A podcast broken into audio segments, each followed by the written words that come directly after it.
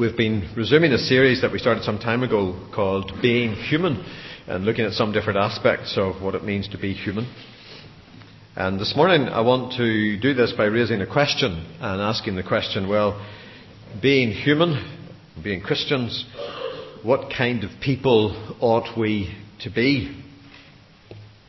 If I was asking that question of you and asking you to give me two or three key things that you think should characterize us as human beings and as Christians, I wonder what would be the most important things that would emerge from you and from us collectively together as a congregation this morning.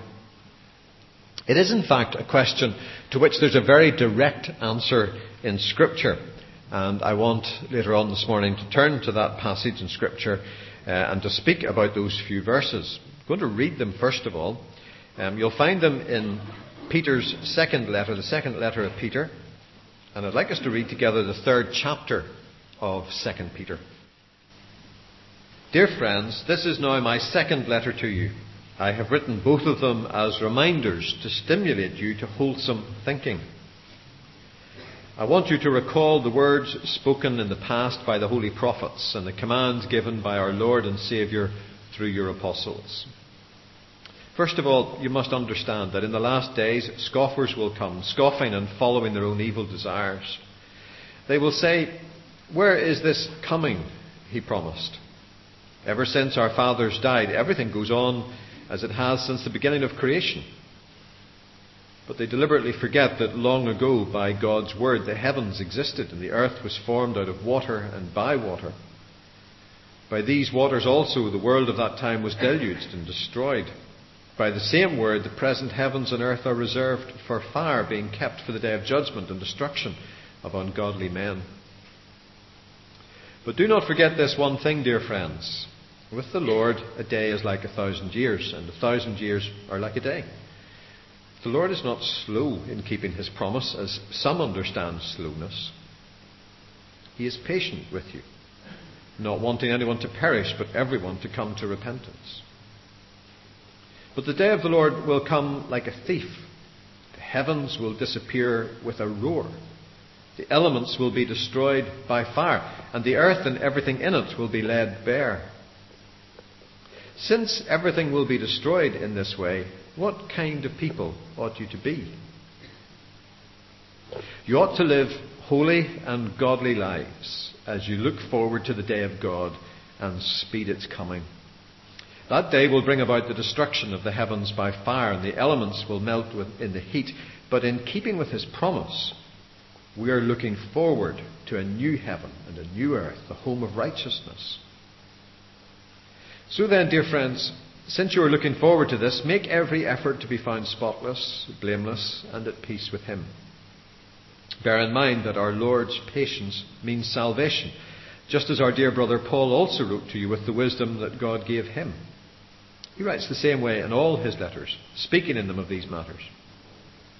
His letters contain some things that are hard to understand, which ignorant and unstable people distort as they do the other scriptures to their own destruction. Therefore, dear friends, since you already know this, be on your guard so that you may not be carried away by the error of lawless men and fall from your secure position. But grow in the grace and knowledge of our Lord and Saviour Jesus Christ. To him be glory both now and forever. Amen. The question, what kind of people ought we to be, is given a very direct answer. And you find it there in, first, in 2 Peter chapter 3 and verse 11 and what follows. The context of the question and the answer is the context of a community which are very cynical about Christians and about what Christians believe. There are many people who are mocking, many people who are giving them a hard time. And when you read 1 Peter, you discover that there are many Christians who are literally suffering for doing good. The kind of issues addressed specifically here are in verses 3 and 4. People scoffing, and following their own evil desires and questioning the credibility of the Christian message and the Christian gospel. So, taken along with 1 Peter, it's very clear that everything about Christianity in the first century was counter to the culture of the day. And the question that Peter is asking here, what kind of people ought you to be, is in that context, and in the context of expecting God to do something in judgment eventually. I suppose that really the question that I want to ask this morning is not simply what kind of people ought we to be, but what kind of people ought we to be in a society that is cynical about our faith. It's been a very interesting week. I was in England part of the week. I went to the Borders bookshop in Oxford to look around the religion section. The biggest part of that section is still on Christianity. The shelves, though, are straining under the weight of books debunking Christianity. Loads of books exposing the real truth about Jesus. Books revealing gospels that have been kept hidden by the church for generations. Books that are really popularizing well known theological issues, but doing so with a kind of slant of expose, what they didn't want you to know. I bought one. I bought this one. Peter, Paul, and Mary Magdalene. Um, written by a, a, very able scholar. Um, and it's fascinating. And it's fascinating, too, the way in which he introduces the whole subject of looking at the characters of Peter uh, and of Paul and of Mary Magdalene. And the way in which he begins by explaining essentially that you can't read the Gospels and expect to find any narrative that is historically true. Um, he describes the Gospels as not historical narratives of what actually took place. They can't be, he says. And then works from that premise. So, having got the Gospels as truth or storytelling or history out of the way, then you look at them for the theology that lies behind it and you work out the messages accordingly. And that's just so common. Mind you, my browsing the bookshelves was nothing compared to the first skirmishes in regard to the implications of the new equality legislation that's being uh, discussed for England and Wales and the Catholic Church adoption agencies. If you've been out of the country this past week, or been asleep for most of it, and haven't heard it, here's the issues. The Catholic adoption agencies at present refer gay couples who, if they were to present themselves uh, looking at a child for adoption, to other adoption agencies because they don't feel that they can, on moral and ethical grounds, be involved in that. New legislation will make it illegal to do that and oblige the Catholic adoption agencies to be prepared to place children with gay couples as with heterosexual couples or single people. And Cormac Murphy O'Connor uh, wrote to the Prime Minister and all the members of Cabinet saying that the Catholic adoption agencies would close if this was imposed on them because they couldn't and wouldn't comply with something that was so thoroughly against their conscience and beliefs. Now, I don't know how much of it you can believe, but apparently Tony Blair or his wife, or both, were looking for an exemption for the Catholic Church, but seem to have been trodden underfoot by the Cabinet. But the issues are very interesting, no matter about the politics of it. Because some people say if Catholic adoption agencies are running on public money, then they can't be immune from the law. And in principle, I would have to say I agree. I think that's fair. I think any religious organisation that takes money from the government is obliged to live by the rules of the government. And that's why I would caution Christian organisations about becoming reliant on money from the public purse. It's bound to have strings attached. Mind you, I don't think it's a fair representation of how it works. Some say Catholic beliefs on this issue should be respected. Well, I certainly agree with that. It's wrong to characterize Catholics as homophobic because of what they, and we as it happens, believe about sexual morality and behaviour. That's unacceptable. Some say the view that homosexuality is a sin is bigotry. It's demeaning of homosexuals and must not be tolerated. It's the favourite question that interviewers always try to put to Ruth Kelly, the government cabinet minister who is very publicly uh, practicing as a, as a Roman Catholic. If we can get her to say it's sin, then we can lock the woman into a corner where all sin should be burnt in hell, and therefore she would believe that all homosexuals should be burnt in hell. Seems to be the general tack, which she has managed to avoid. Of course, we disagree with that kind of stereotyping of what people who have a difficulty with homosexual behaviour actually believe. And I think what's been fascinating this week is the way in which the conversations on this have actually been running at times on two completely different tracks. One track is the Catholic Church and many others expressing issues about freedom and respect of conscience and the implications of that if you're forced to do things which are not necessary to do. And the other is about justice. uh, justice for practicing homosexual people whose orientation is now generally considered to be just completely normal. I think the other significant thing as I reflect on a lot of this this week is that the secular worldview is not entirely wrong. I mean, people are right to be cynical at times. The discrepancy between the church's concern on this issue and the sexual scandals in recent years is bound to raise legitimate questions in people's minds about what's going on.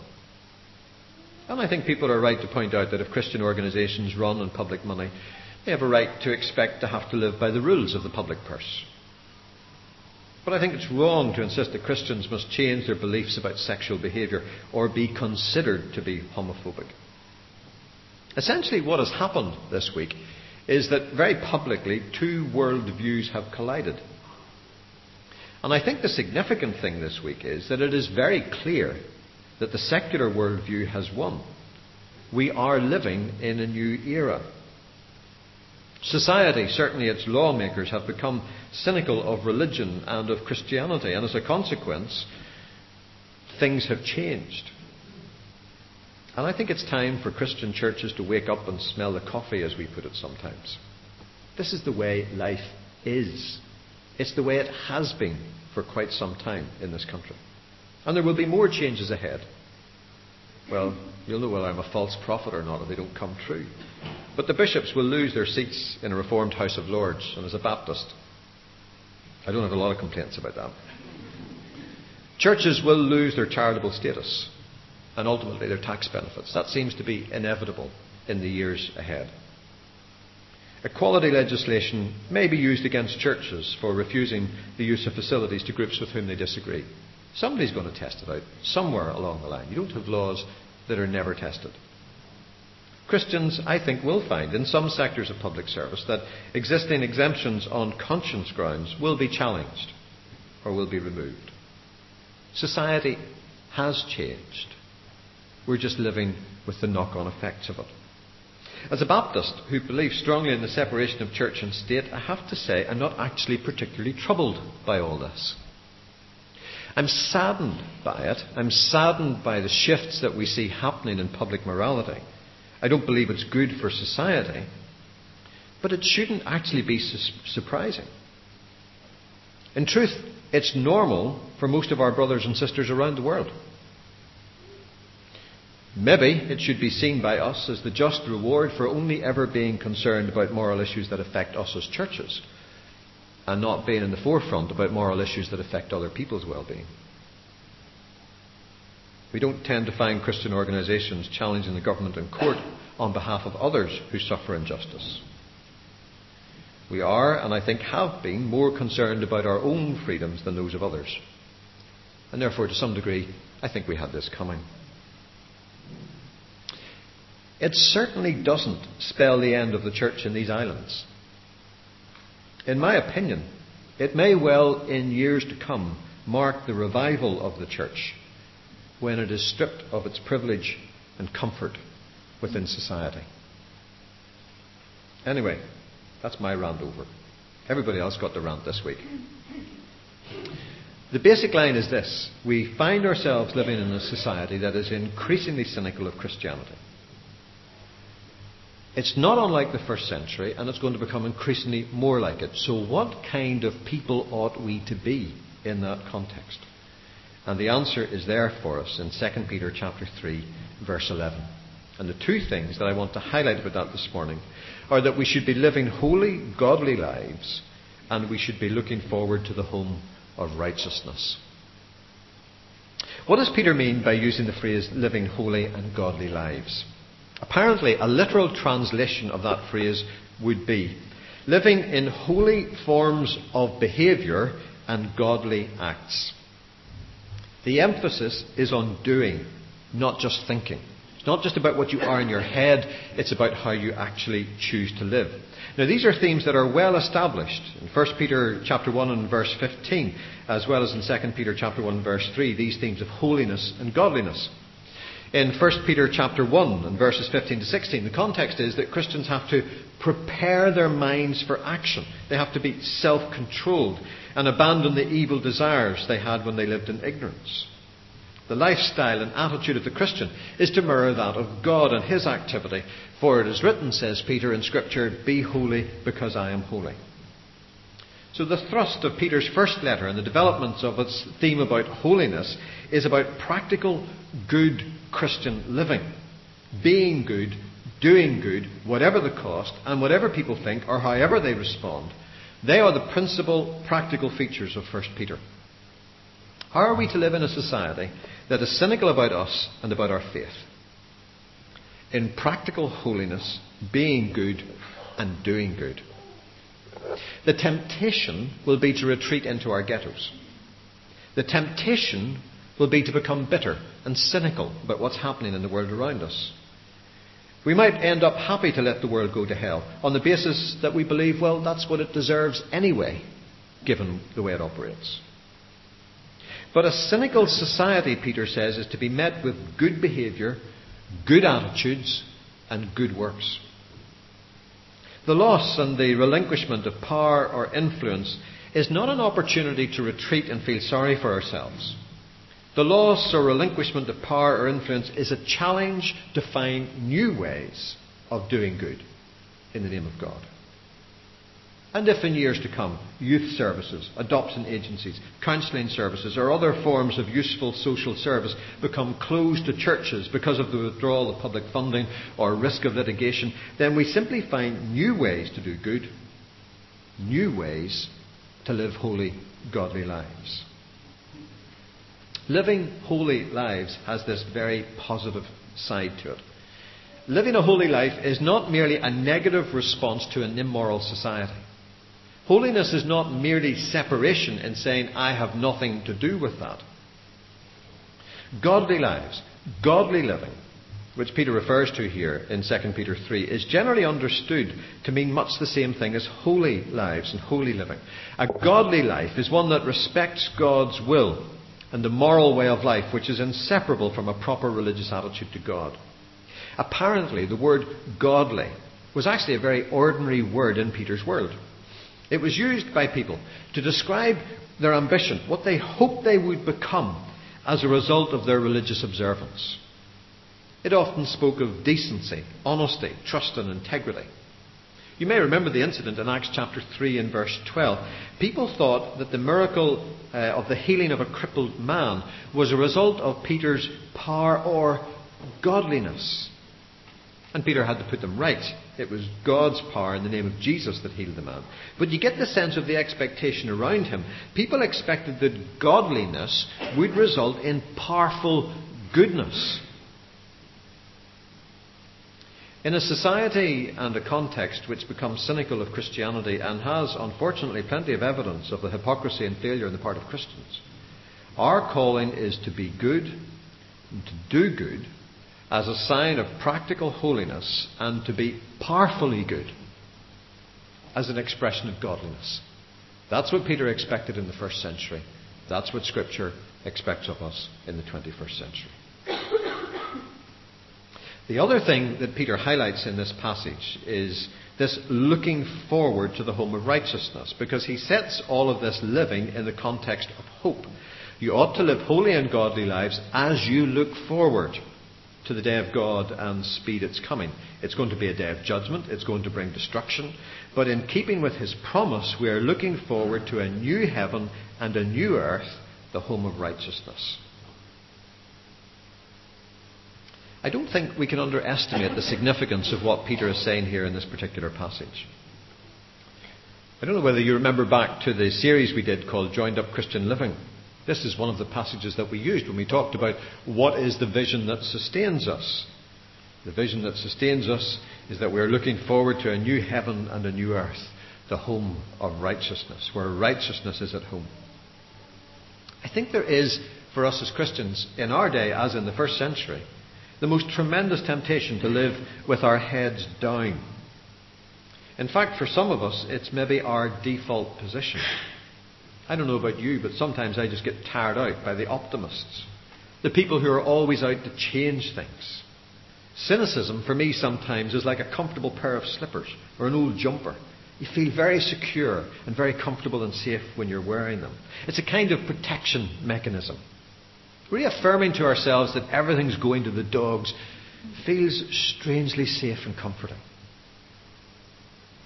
Well, Peter believed everything was going to burn, which is very dramatic, but only so that something more wonderful would be established.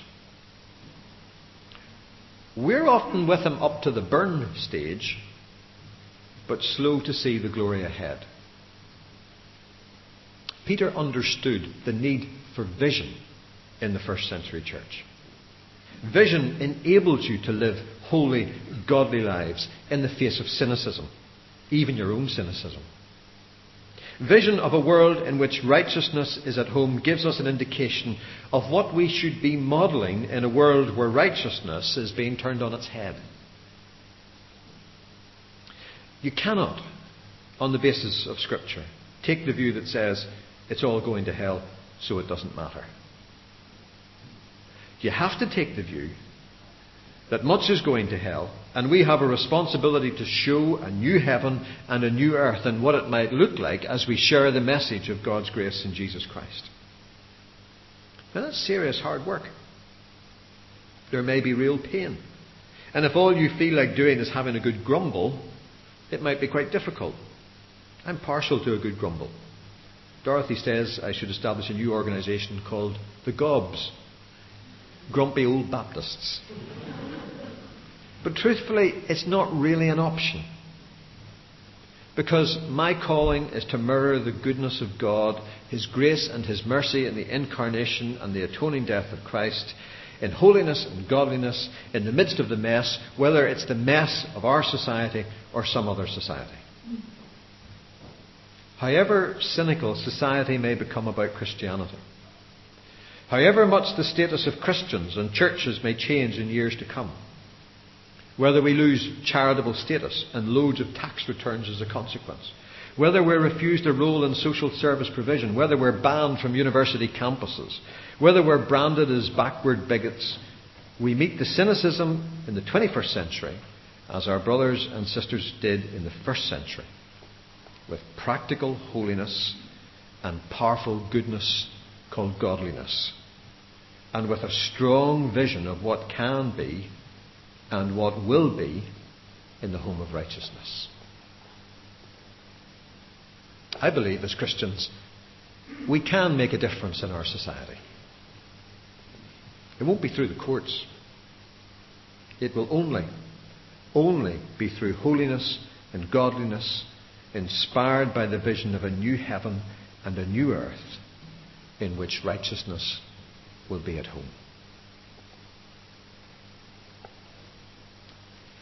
I'd like us to take a moment just to be quiet together. You may not agree with everything I've said this morning. As I say regularly, feel free to say so. Feel free to put me right if you think I'm wrong in some points. But let's just reflect on this call. What kind of people ought you to be? You ought to live holy and godly lives as you look forward to the day of God. What is it you look forward to? A new heaven and a new earth, the home of righteousness. So if any aspect of living in this world is getting you down, and you're thinking it's all a bit of a waste of time, be encouraged. Father, thank you for the model that is here for us in Scripture, where people lived courageously, good lives, in very difficult circumstances. Thank you that Scripture gives us a very clear command and a very clear, clear call as to how we ought to live and order our lives in our society. We pray for grace to do so. And we pray for wisdom that in a changing society we might know how to live well, how to discharge our duties and responsibilities well, how to stand up for the things that we believe are right and do so graciously but firmly how to live with people who disagree with us, who maybe even find our views not just disagreeable but hurtful. Help us to do these things seeking the mind of Christ. Help us not to be afraid, but to be courageous. Help us not to be selfish, but self giving. Help us not to be frightened, but confident of your goodness and your glory which will be seen and manifest in the home of righteousness. We pray this in Jesus' name. Amen.